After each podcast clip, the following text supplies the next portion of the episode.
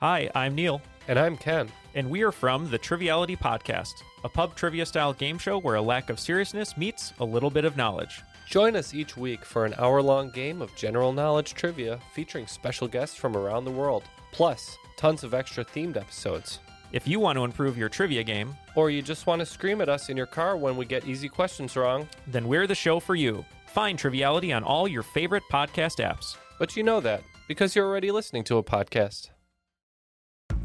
All you need is a few minutes to start your day off with something historic when you listen to the This Day in History podcast.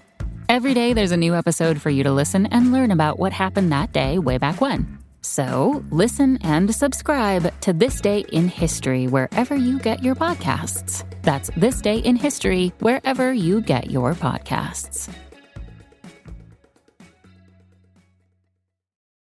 What follows may not be suitable for all audiences. Listener discretion is advised. The world is full of stories. Stories of mysteries, of curiosities, of oddities. Join Kat and Jethro Gilligan Toth for the strange, the bizarre, the unexpected as they lift the lid and cautiously peer inside the box of oddities. Hey, freaks. Well, uh, here's the thing. Um, Kat's not in the studio. She's still upstairs. And uh, so I'm going to call her. Hang on here. I'll FaceTime her.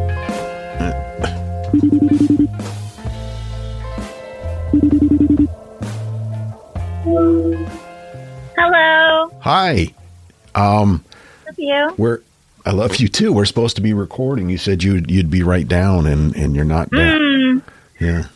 Yeah. Um. Unfortunately, something has happened, and Okay. Now- Okay. I see now.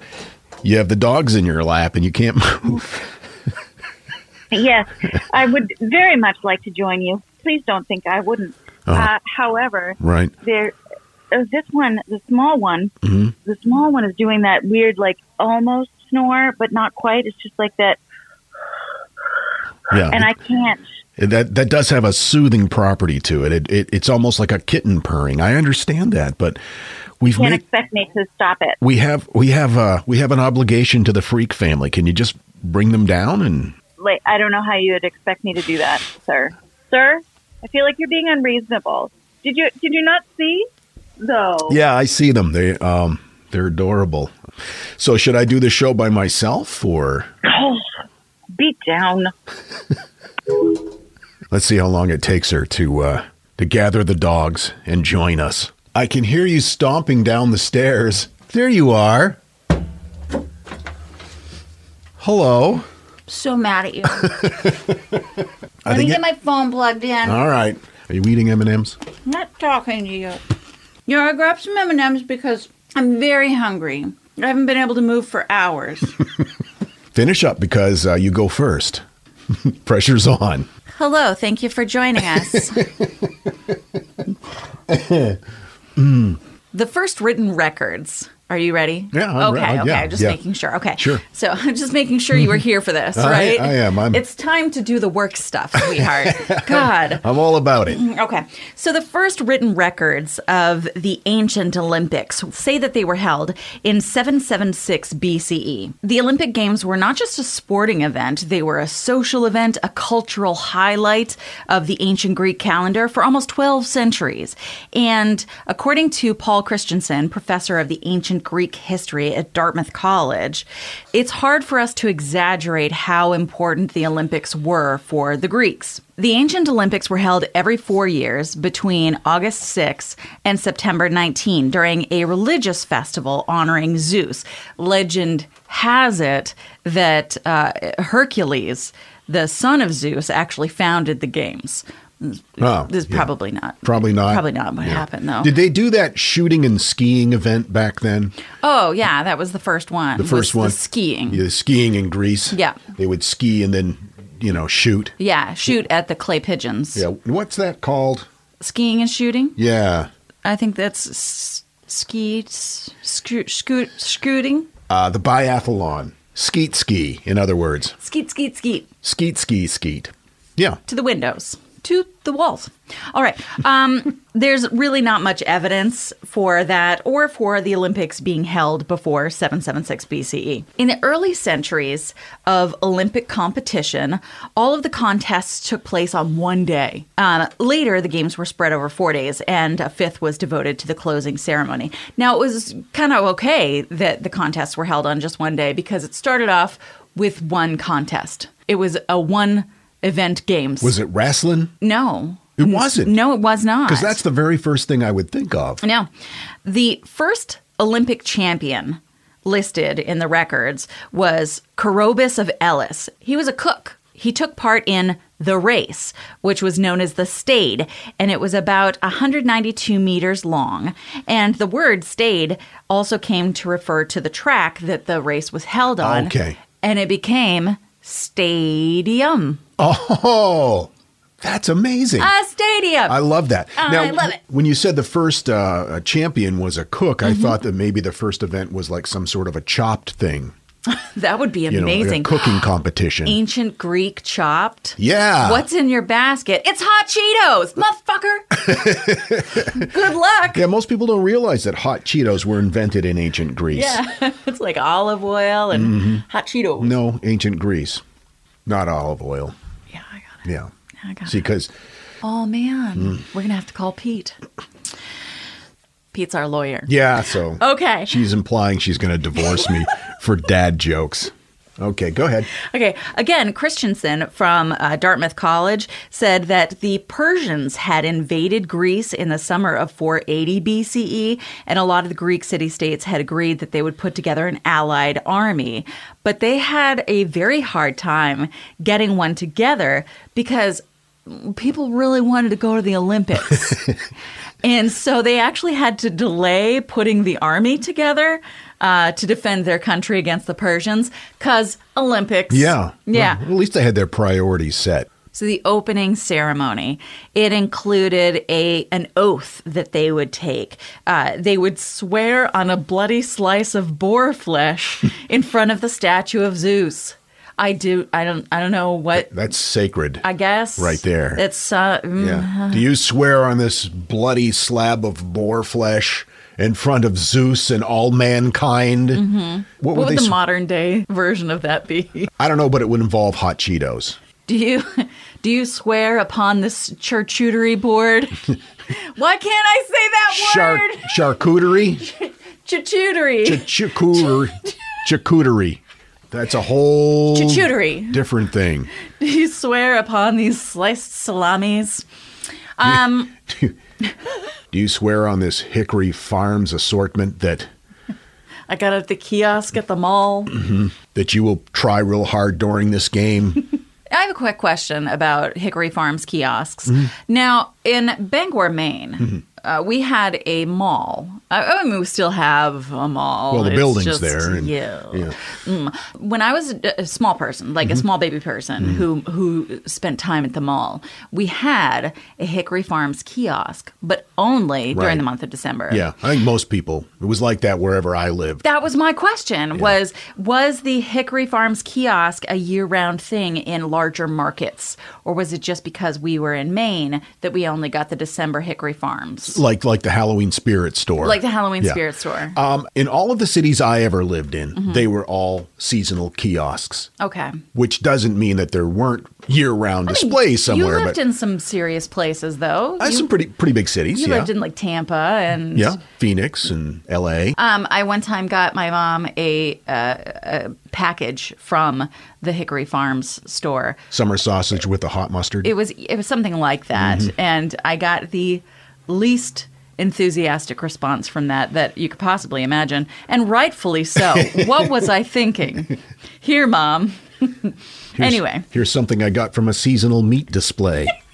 It just seemed special. I, I don't know. I've never been very good at gift giving.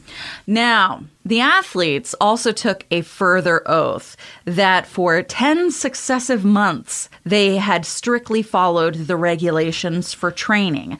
The oath was also taken by those who examined the, the people entering the races that they would decide fairly without taking bribes and that they would keep secret what they learned about those who would be taking part in the events. So in 724 BCE, there was a two length race, roughly similar to the 400 meter included. And then four years later, they added a long distance race. And then wrestling and the pentathlon were introduced in 708 BCE. Wrestling uh, was my first thought, Yeah, too. I yeah. assumed that it would be one of the first, if not the first, event added, but it wasn't until much later. Well, much. You know, much is relative. Relatively. Anyway. So the rules. As I said, they were pretty serious about these rules. And of course, number one rule you compete naked, dude. See, this is something else I wish they would bring back. All Olympians have to perform in the noodle. Although that Form, huh? and that would make that biathlon ski and shooting event a lot more challenging. Well, what's interesting is there are a lot of theories as to why the competitors had to be naked.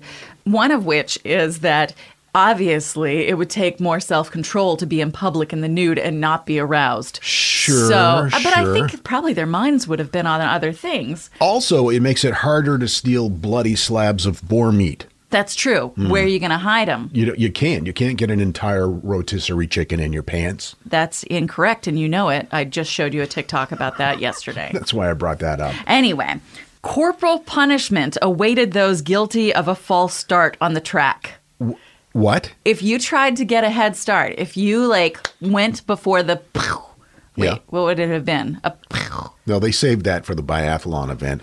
They they probably shot an arrow in the air. I don't know how they would start. How would you start an ancient Greek race I didn't think about that before firearms? until just now, so I didn't have time to look it up. Go like that. It's Probably. probably. So if they if they did jump across the line, false start, Mm-hmm. corporal punishment meaning they got beaten and flogged and Yeah, it was Oh, serious. Wow. Yeah. Um, when you were taking part in the boxing or the the martial artsy event, Yeah. um, you were urged to avoid attacking on display male genitals. It wasn't like, okay, none of this, but it was like, please don't do this. And I don't think that there were um, a lot of points or time limits or weight classifications involved in the boxing. So, really, almost everything was on the table, except you could not bite and you could not gouge. But you could punch him in the nuts. It, I mean, you were urged not to. Okay. But you know, everybody was secretly hoping they would, much like people hope for a car crash during a NASCAR event. I heard I heard a comedian say one time that uh, he he would never go to a NASCAR event because it was too expensive. He was just going to stay home and light a box of Tide on fire. I don't know what that means. okay. I feel like that should be funny to me, but I don't know how and why. because Okay. of all the big corporate logos on the Oh, cars. and- okay. yeah, see.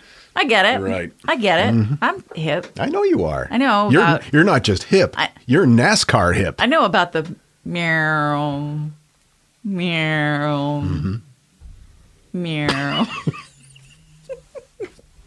anyway, uh, when you're involved in this event, this nude male uh, rumble fest, if in the midst of this heated exchange of power, you could not be separated or a, uh winner could not be chosen. One or both of the boxers could opt for the climax.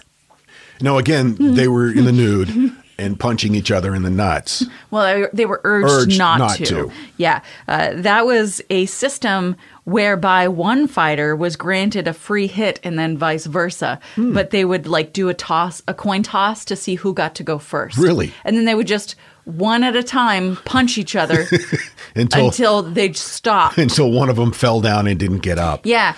That is the most basic competition ever. the way that they would alert the referees, I don't think they were called referees, but you know, uh, that they were done was to raise up a index finger. Uh, but oftentimes they would be embroiled in such an altercation that they were unable to do so and then would be killed. Wow. So that Wow. happened a lot. That's crazy. Now, I started reading about the ancient Olympics because I learned that women were not allowed at the games. And I thought, oh, yeah, well, okay, I can see that, that they wouldn't have like female Olympic games. Mm-hmm. That, I mean, it's bullshit, but I, I get that that makes sense in history. But it's not just that they weren't allowed to play, they weren't allowed to go.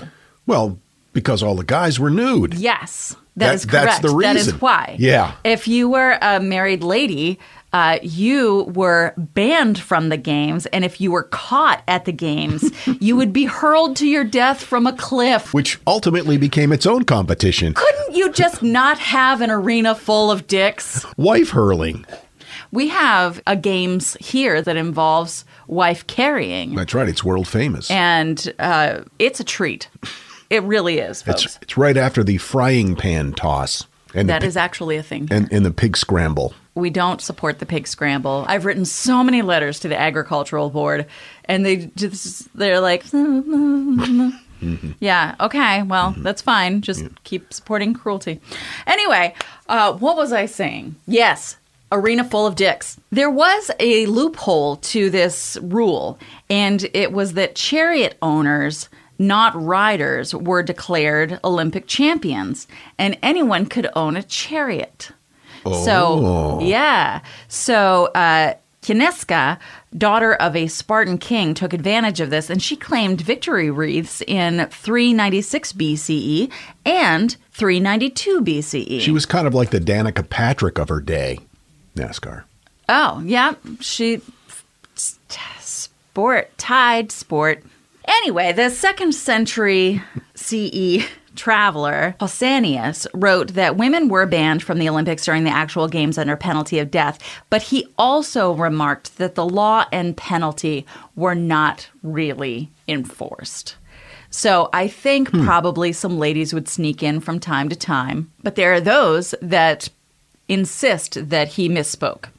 But it seems like a weird thing to say that the law was enforced because if you didn't say anything, that would lead you to believe that the law was enforced. So why would you specifically write to say the law was enforced? I'm confused. Okay. The Olympic Games were finally abolished around the year 400 CE by the Roman Emperor Thesodius or his son, eh, unclear, because of the festival's pagan associations. and that was it. Like generations and generations of history and tradition and Pageantry. Yep. No, we don't. No. It's too pagany. Mm-mm. We're not going to do it. And then it was brought back, and and it was a it was a good time Yeah. later on. Yeah. Totally different though. Less nudes. And now, that thing in the middle. Back in the 80s, a company in New York introduced pencils to schools that read, quote, too cool to do drugs, written on the side. Well, they had to be recalled when the company realized that when the pencils were sharpened down to a certain point, the message read, do drugs. Do you know what the curator has in common with a serial killer? Damned right you don't. This is the Box of Oddities. This message is sponsored by Greenlight. You know, as your kids get older, there are some things about parenting that gets easier. I remember once hearing my sister tell my little niece, "If you put your pants on, I'll give you some Fresca." And when kids can start to reason that they get something if they do something right, it's a lot easier to manage them. Having that conversation about money with your kids, that's not the easiest thing in the world. Fact is, kids won't really know how to manage their money until they're actually in charge of it, and that's where Greenlight can help. Greenlight is a debit card and money app made just for families. Parents can send money to their kids and keep an eye on the kids' spending and savings, while kids and teens build money confidence and lifelong financial literacy skills. Your kids will learn how to save, invest, and spend wisely thanks to the games that teach kids skills in a fun, accessible way. When I was a kid, I had expected chores and then I had bonus chores. And bonus chores were where I earned money. And so if you're thinking, like, hey, my kid should be doing stuff around the house, yeah, no, you're not wrong. But maybe there's extra ways that they can learn how to be a successful financial money person. What was one of the bonus chores that you had to do? Rub my mom's feet. And what did that pay? I don't know, like a quarter or something. Millions of parents and kids are learning about money on Greenlight. It's the easy, convenient way for parents to raise financially smart kids and families to navigate their life together. Sign up for Greenlight today and get your first month free when you go to greenlight.com slash oddities. That's greenlight.com slash oddities to try Greenlight for free. Greenlight.com slash oddities. I've got to tell you, the longer we've had our Aura frame, the more I love it. I have kids, and they live about 3,000 miles away, and my daughter is expecting a child, and she has been sending me updates on her baby bump through the Aura frame. And since I can't be there to experience it with her, it's the next best thing. And speaking of mothers, if you're looking for the perfect gift to celebrate your mom in your life, Aura frames are beautiful Wi Fi connected digital picture frames. It allows you to share and display unlimited photos. It's super easy to upload and super easy to share photos with the Aura app. And here's the thing if you're giving Aura as a gift, you can even personalize the frame with preloaded photos and memories. We love Aura frames, and living so far away from family, thanks to Aura, it's the next best thing. It's like, it's like almost being there. And right now, Aura has a great deal for Mother's Day. Box of Oddities freaks can save on the perfect gift by visiting auraframes.com to get $30 off, plus free shipping on their best selling frame. That's A U R A frames.com. Use code oddities at checkout to save. That's A U R A frames.com and use code oddities at checkout, and you will save. Thanks, Aura Frames, for bringing my family a little bit closer. Want to learn how you can make smarter decisions with your money? Well, I've got the podcast for you. I'm Sean Pyles, and I host NerdWallet's Smart Money Podcast. On our show, we help listeners like you make the most of your finances. I sit down with NerdWallet's team of nerds, personal finance experts in credit cards, banking, investing, and more – we answer your real world money questions and break down the latest personal finance news.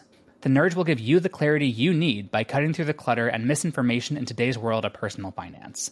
We don't promote get rich quick schemes or hype unrealistic side hustles. Instead, we offer practical knowledge that you can apply in your everyday life. You'll learn about strategies to help you build your wealth, invest wisely, shop for financial products, and plan for major life events and you'll walk away with the confidence you need to ensure that your money is always working as hard as you are. So turn to the nerds to answer your real world money questions and get insights that can help you make the smartest financial decisions for your life. Listen to NerdWallet's Smart Money Podcast wherever you get your podcasts. The Box of Oddities with Kat and Jethro Gilligan Toth. We got this message from Leona on Facebook. Hi, Kat and Jethro. I picked up Boo a couple of weeks ago and I've been listening nonstop. Let me tell you, obsessed. I've been quickly telling all of my friends about the podcast because it's so gosh darn good. Thank you so much, by the way, for telling your friends. That's how it's done. because we can't we can't make other people listen. We don't You have, the time to, you have call to do that. all of your friends. so thank you. Yes. Anytime that you tell your friends to listen and they listen, you should tell us because then we'll go, thank you. Yes, and it's one less person we have to call. Right? Oh, the list is so long of people who still don't listen.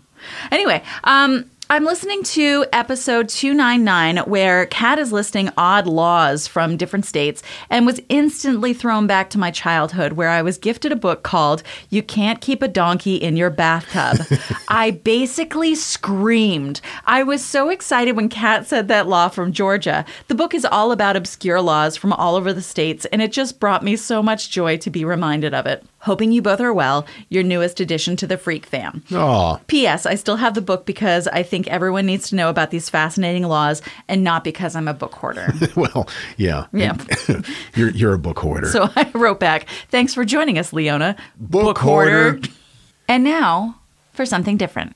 You remember a number of episodes ago, I talked about the bodies that were left on Mount Everest, hikers that uh, that perished and they couldn't get them off the mountain. Oh yeah, green boots. Green Boots is one of the more notable ones. And along with that story, I talked about uh, several expeditions to Everest that met with adverse conditions, but were un- but were able to survive the descent and escape with their lives. But during many of those surviving expeditions, they talked about an experience they had that's referred to as the third man phenomenon. Oh yeah. So there was a river, and then the people we needed help across the river, and someone helped them, but it wasn't a person. Yeah, that, that was one of them. Yes, Okay, yeah. Yes. The third man. This is, by the way, how I remember all things. Is kind of like, yeah, there was something about something, and then there was a there was a thing, and then- right? And then that other thing right. happened. Yeah. That's how all things are retained in my brain. Yeah.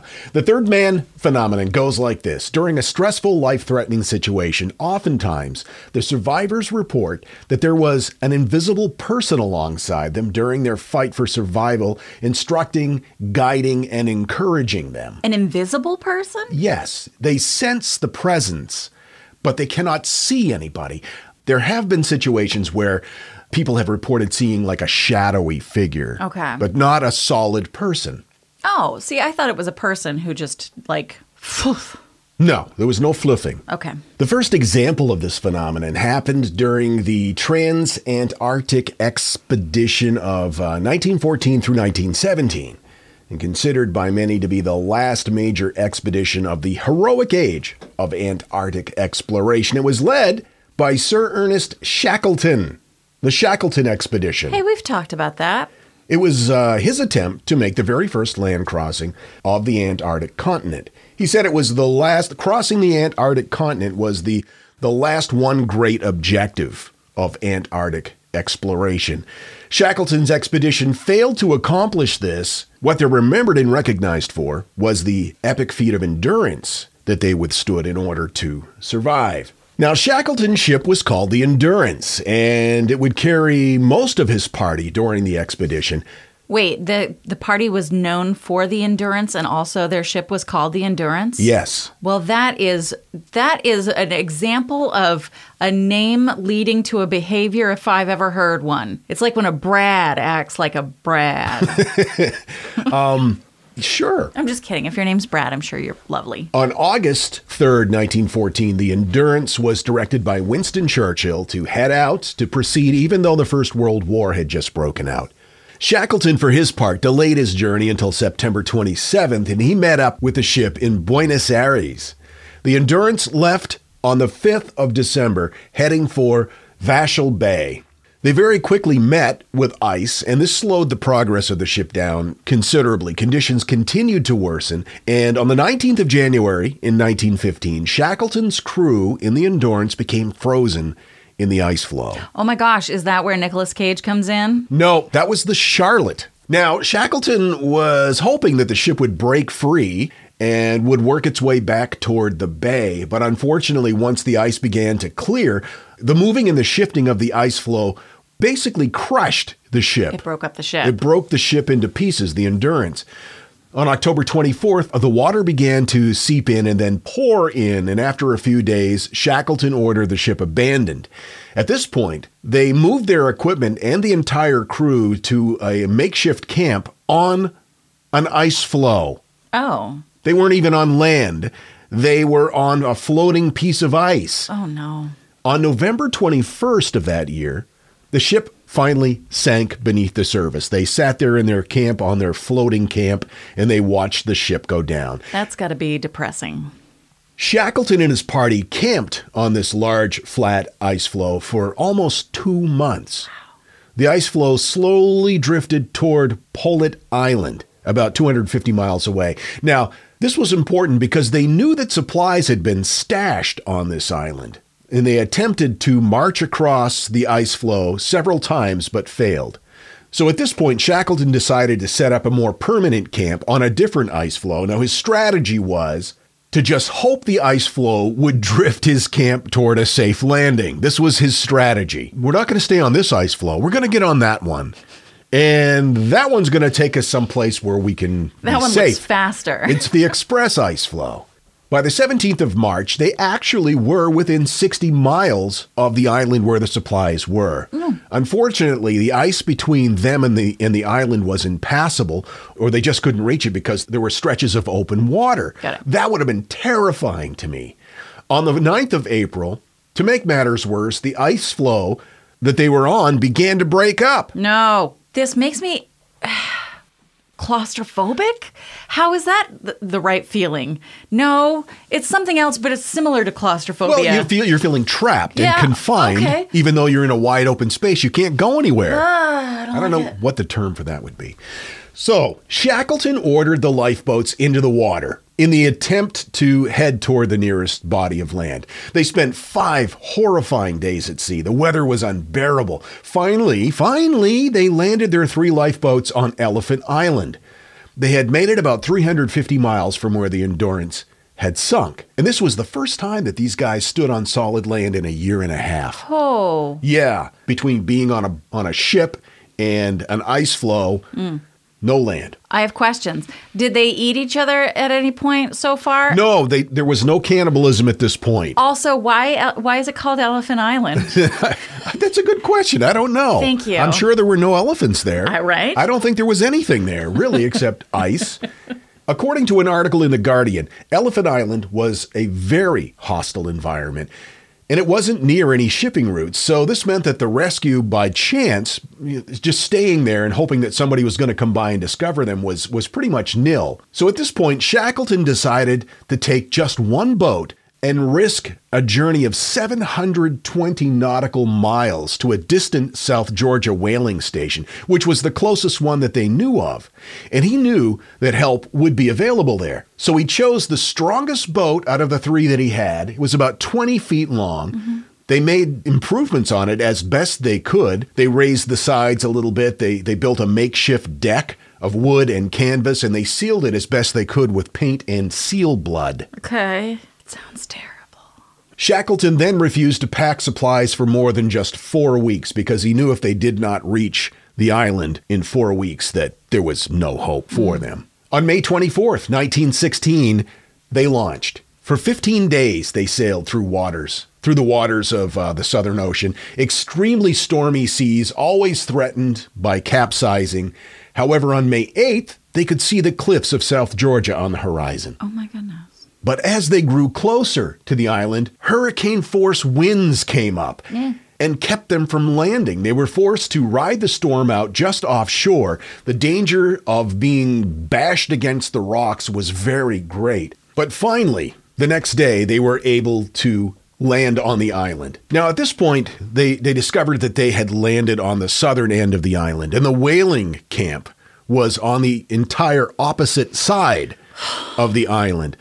Now, they could get back in their ship and sail around the island, but the weather was just so unpredictable and it was still storming. And so they decided that it would be easier, well, not easier, but more efficient maybe, to attempt a land crossing. Nobody had, had previously attempted this crossing before. And all they took with them were the boots that they had on. They pushed some screws through them so they would get better traction, and uh, 50 feet of rope. That was it. That was that was all they took with them. Three of them set out to climb this dangerous mountainous terrain. It took them 36 hours. But then they finally reached the whaling station. The station was called Stromness. They did that on May the 20th. Once they reached that side of the island, they managed to send another ship around to rescue the other two guys they left on the other side of the island, and then sent another ship to rescue the entire crew of the ill fated Imperial Transit Antarctic Down- expedition Down on the ice floe? down on Elephant Island. Yes. Okay. And it wasn't until several weeks after they were rescued that all three men began talking about this uncanny experience that they had. Oh my God, the third man thing. I totally forgot that that was the point of this story. I just got really into the Shackleton expedition. During this over the mountain trip through storms, 36 hours, these three guys, they all independently of each other said they had a feeling often that they were that there were four of them there and not three on the journey. They all said that this fourth companion accompanied them. He, he, he or she, I guess, had a silent presence, but the presence of a real person. They sensed that someone was walking with them by their side from their point of departure over the mountain until they reached the whaling station, but then no further. Wow. Shackleton was so deeply moved and affected by this experience, he didn't want to talk about it much. He would later say very little about it, other than it was something, quote, which can never be spoken of. These types of encounters with invisible, mysterious guardians are not uncommon in extreme conditions and survival situations. It's been described as a guide or a guardian angel or some sort of a Christ like figure. Now, we've referred to it as the third man experience, and in Shackleton's case, it was a fourth man, and that was the first recorded example of this happening. The third man reference comes from a line in T.S. Eliot's poem, The Waste Land. Now, he wrote this poem, it was based on the Shackleton uh, experience. Quote, Who is the third man who walks always beside you? When I count, there are only you and I together. But when I look ahead, up the white road, there is always another one walking beside you. It was based on Shackleton's experience, but T.S. Eliot wasn't remembering all the details precisely. Hmm. Um, it should have been the fourth man, but Well- because of his poem, it's called the third man phenomenon. Sure. Also consider that maybe it would have been more awkward to write about a group of people rather than just a you and I kind of thing. Sure. Yeah, no, it's, It's more poetic It's more way. poetic and romantic. You're right. Author John Geiger wrote a book called The Third Man Factor, and it talks about a wide range of third man stories, some from mountaineers who survived, uh, some from people who survived terrorist attacks, some from sailors. Every one of them had a similar experience in the sense that they felt a very strong presence, sometimes even heard a voice, or as I mentioned earlier, a shadow like image, but always without clear form. These experiences most often happen during extreme physical conditions, social isolation, or a threat to life. Oftentimes, survivors say that it uh, it has it was like um, a spiritual or, or guarding, guiding purpose that was that was going along with them. It's pretty easy to think that maybe this is some sort of a defense mechanism that the brain has under certain conditions of extreme duress. Right, like a you are not alone kind of thing. Right. Oh man. But it does also happen in less dramatic experiences. For example, after the death of a loved one, often people report sensing their presence, hmm. Feeling that they're in the house somewhere with them, maybe even sitting in their favorite chair. There have been instances where people with brain injuries have reported feeling a presence. Usually it's damage to one particular area of the brain, and electrical stimulation in this area has been known to induce the feeling of a nearby presence. They say, among other things, this particular part of the brain appears to play an important role in maintaining an internal representation of our body image. So, one theory is that the feelings of a presence occur when our representation of our own body is somehow duplicated or projected outside of us. This is called an autoscopic experience. Do you think it's because your your brain is under duress and so it's almost like creating an alternate version so that you're not dealing with the the feelings that you're feeling? Like, geez, this frostbite sucks. I'd rather be over there. yeah, maybe. On one hand, oftentimes the person having this experience feels like they have some kind of an important bond with the figure. Mm. On the other hand, some have feelings that the presence is alien or often malevolent toward them. This type of experience happens more frequently in cases of sleep paralysis. Mm. For example, it's been thought that cases of sleep paralysis often involve an old evolutionary impulse to detect threat in our environment while we sleep. Mm. This, coupled with muscle paralysis, can lead to an intense fear of a presence in the room.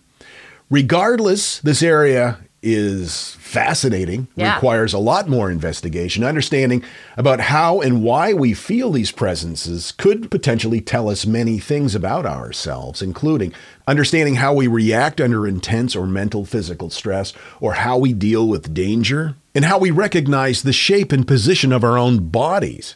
But the big thing for me is shedding light on other unusual experiences that are hard to understand or explain. Is it a spiritual experience? Is it uh, caused by some sort of physiological condition? Or is it caused by a physiological condition that's caused by a spiritual influence? These are questions I want answers to, and I want them right now. Well, I mean, I'm here to to help you with that. It, your you- your you re- brain's going crazy. Are you are you real? Am I just projecting you? Are you under duress? Mm, I don't think so, but maybe I'm so under duress I don't know I'm under duress. Interesting theory. I have to question reality in general now. That's really what it's come down to. Anyway, the third man phenomenon, fascinating stuff. Now, I have to say, you know how uh, very often something will come up in conversation that is a song lyric, and it's hard for me to not reference that song or start singing that song. Right. And it's okay. So, three instances during this last 20 minutes of my life, Mm-hmm. I have held it in. And I just have to say, riding the storm out, I want to break free, and you are not alone. That's beautiful.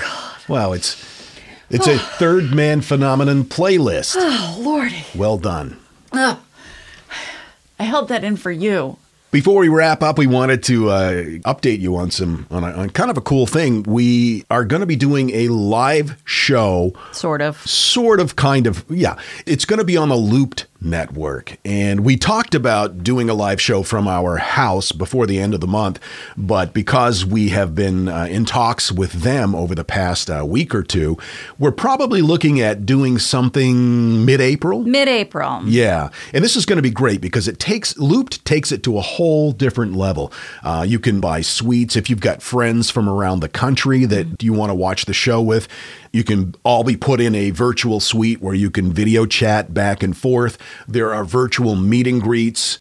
Um, it's really a very cool platform. It's so cool, you guys, that while on a Zoom call with the people who run this organization, I swore at them. She said, "Holy fuck, this is cool." I feel badly about that now, but I was excited. Well, you caught the CEO by surprise. but we can do trivia. We can uh, do uh, questions and answers. I mean, there's so many things we can do on this platform. It's really neat. It's really cool. It's very cutting edge stuff, and we'll give you more information the closer we get. We are really looking forward to this. And we're looking forward to seeing you next time. Until then, keep flying that freak flag. Fly it proudly, you beautiful freak. And so, let it be known that the box of oddities belongs to you, and its fate is in your hands. Henceforth, the box of oddities commits to the telling of stories stories of the strange, the bizarre, the unexpected.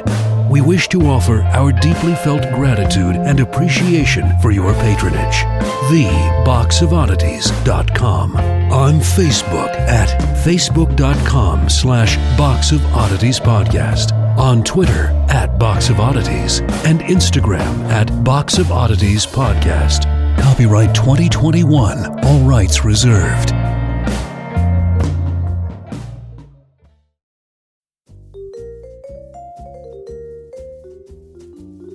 Do you love history but hate when it's stuffy and boring? Well, look no further and join me, Katie Charlwood, your friend, the neighbourhood social scientist and reader of books, as I delve into unsolved historical mysteries, murders by gaslight, and of course, women who have been misrepresented through all time. On Who Did What Now, the history podcast that's not your history class. Listen wherever you get your podcasts. Hello, everyone. Stakuyi here, And I'm Gabby. and we are the hosts of History of Everything, a podcast which you can probably guess by the name is, well, I mean, it's about everything. Do you want to know why people thought potatoes were evil and would give you syphilis? Are you curious about all the stories of the terrible and stupid ways that people have kicked the bucket over the years? Do you want to hear tales about all of the different badasses of history and the lives that they had brought to life? Well, if so, then look no further. History of Everything is just the right podcast for you. It's available on Spotify, Pandora, and anywhere else that you get your podcast from. Join us for some fun and just see how weird and wacky history can be.